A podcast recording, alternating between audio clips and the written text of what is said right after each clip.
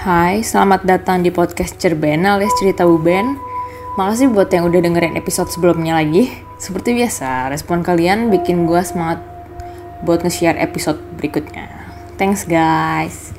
Oke, kali ini gue bakal cerita masih seputar kejadian di rumah yang sebenarnya nggak horor-horor banget.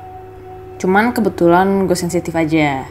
Dan buat beberapa episode berikutnya, gue akan throwback-throwback dulu nih ke waktu gue masih kecil saat gue super sensitif. Nah jadi levelnya tuh udah udah turun level kalau sekarang ya. Oke, gue mulai cerita gue nih ya. Hmm.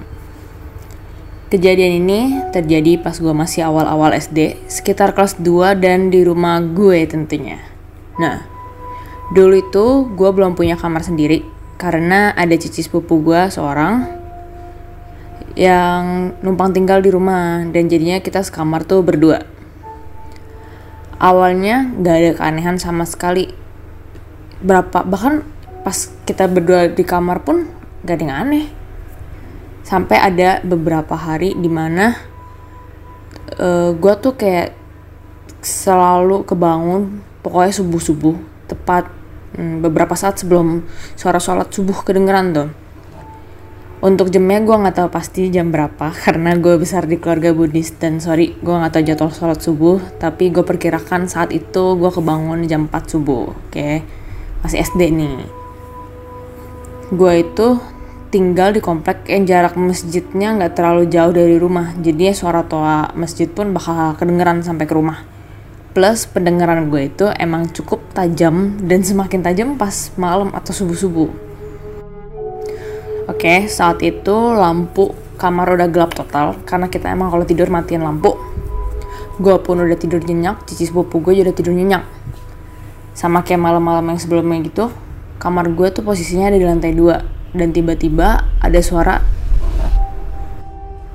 trek cukup keras suaranya dan suaranya tuh kayak suara benturan panci yang ditaruh di atas kompor tuh. Dan gara-gara suara itu sangat jelas di kuping gue jadinya gue kebangun dari tidur dan melek ngeliat ke arah celah kaca yang ada di kamar gue. Buat mastiin kalau itu tuh udah pagi atau belum. Dan, dan pas gue lihat itu matahari tuh belum ada sama sekali.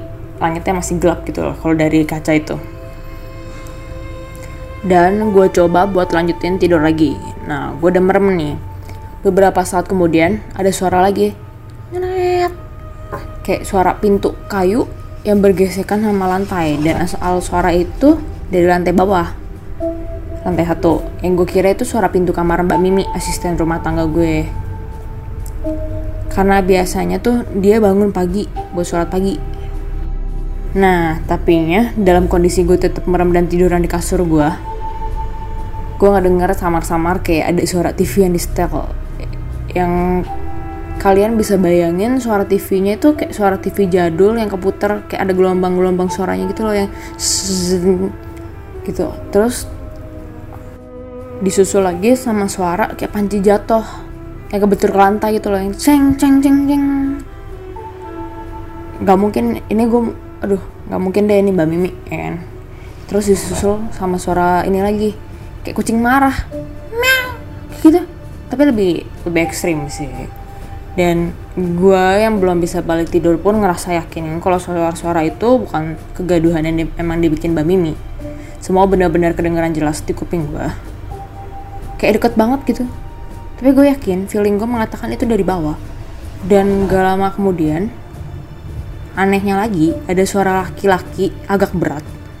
Kayak lagi diskusi gitu lagi ngobrol. Lagi ngobrol nggak jelas mambling gitu kayak gue nggak bisa denger sih dia ngomong apa. Terus ada cewek juga nyautin ada perempuan nyautin sama dan ini suara-suara yang gue nggak kenalin sama sekali. Bahkan ada suara anak kecil yang kayak ngambek gak dikasih mainan kayak ah kayak gitu. Padahal nggak ada anak kecil di rumah gue gue yang paling kecil waktu itu di rumah. Gue pun mulai cukup takut pas dengar suara-suara itu karena pemikiran gue tuh mulai ke arah yang horor dan gue sambil doa dalam hati dan ngapetin badan gue ke cici sepupu gue selama tiduran.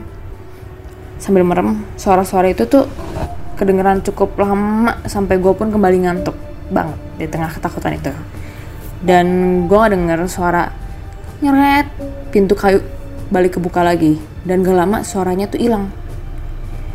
Berganti jadi suara sholat subuh dari masjid tuh. Terus gue pun mau, udah ngantuk yang tadi ngantuk itu langsung balik tidur lagi karena emang belum cukup kan tidurnya mau masih harus sekolah. Dan besoknya kejadian yang sama tuh kembali terulang gue kebangun di sekitaran jam yang sama dengan suara bentur-benturan alat masak panci itu. Tapi benturannya itu nggak kayak yang prang prang eh disengaja gitu. Malah kayak orang yang ngelakuin kegiatan normal pada umumnya gitu kalau masak.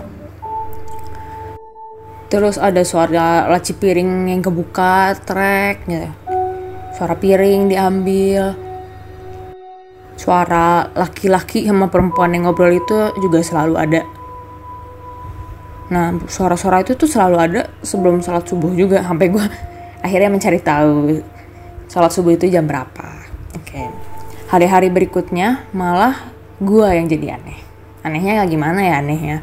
Karena ketika gue kebangun dan ngedengar suara itu pas subuh-subuh, gue merasa ngerasa nyaman. Karena gue udah yakin, wah oh, ini jam segini. Oh ini suara yang biasa gitu. Kalau berisik banget pun, gue nutup kuping gue dengan bantal kepala kalau enggak, gue akan nutup kepala gue pakai boneka yang gede buat ngindarin suara-suara itu. Jadi nggak kedengeran tuh ke kuping, nggak denger jelas. Dan setelah beberapa hari, entah gimana, gangguan suara-suara itu tuh nggak kedengeran lagi. Pas subuh-subuh. Oke, sekian cerita episode 2 ini. Dan satu kebiasaan yang masih suka kebawa sama gue sampai sekarang karena gangguan suara-suara itu adalah kalau tidur seringnya gue nutup kepala pakai bantal, eh, lebih tepatnya kuping gue sih yang ketutup. Kalau enggak gue pakai boneka. Dan itu tuh kalau gue memang lagi ngerasa terganggu aja. Ada saat-saat tertentu gue jadi sensitif buat dengarnya karena kuping gue emang kalau makin malam, makin subuh itu memang tajam banget jadi suara barang jatuh pun yang ada di lantai satu atau ada suara apa pun gitu gue gampang banget kebangunnya. Dan soal asal usul suara-suara aneh yang mengganggu gue di subuh-subuh itu bakalan gue bahas di episode berikutnya. So jangan ngerasa takut atau dak dikduk dulu sama cerita gue. Karena kuncinya cuma satu jangan pernah takut dan kurang ajarnya gue adalah gue ceritanya cerita horor. Tapi gak apa-apa lah. Kalian kan juga pasti penasaran ya. Dan buat beberapa episode ke depannya akan saling berhubungan. Jadi jangan ketinggalan episode berikutnya lagi. Karena nanggung kalau didengar episode satu kedua yang ketiga gak akan didengerin. Be itu bisa penasaran banget sih. Oke cukup buat kali ini. See ya Jangan bosan-bosan ya dengerin suara gue. Salam Jiji Uben. Bye.